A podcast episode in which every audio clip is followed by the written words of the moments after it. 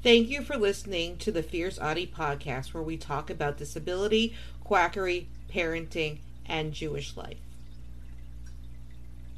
Today I went hiking with my service dog, Ralph. I take him to the nature preserve because it's quiet and it makes me feel like I am in the middle of the woods. I have taken him many times before. I have, have had negative comments about Ralph until today. It's not like I do not clean up after him.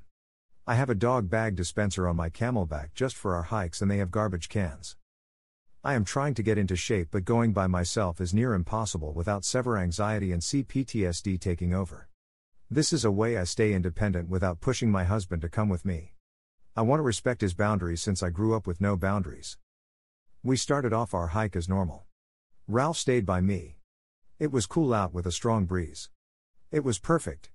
There were plenty of birds and fireflies flying around us. I did not break a sweat until we reached the tower.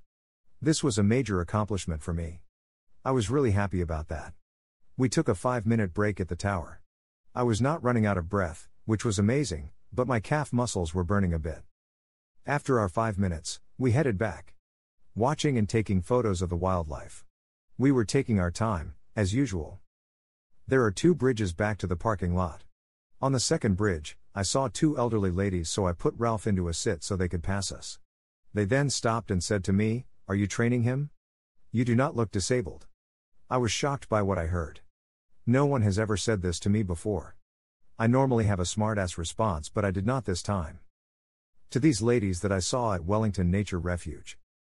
I am autistic and have CPTSD. I have a hard time going on long hikes without anyone else with me. Ralph is a way for me to stay independent. I may not look disabled on the outside, but so do many other people. You do not to have a physical limitation in order to need a service dog. I have every right to bring Ralph with me as any other service dog does. Do not pass judgment as you do not know my story. Thanks, Aviva. Don't forget to subscribe or follow on Spotify, Apple Podcasts, Facebook, Twitter, YouTube, and Instagram. Keep on speaking your truth and never let your flame burn out. Thank you for listening.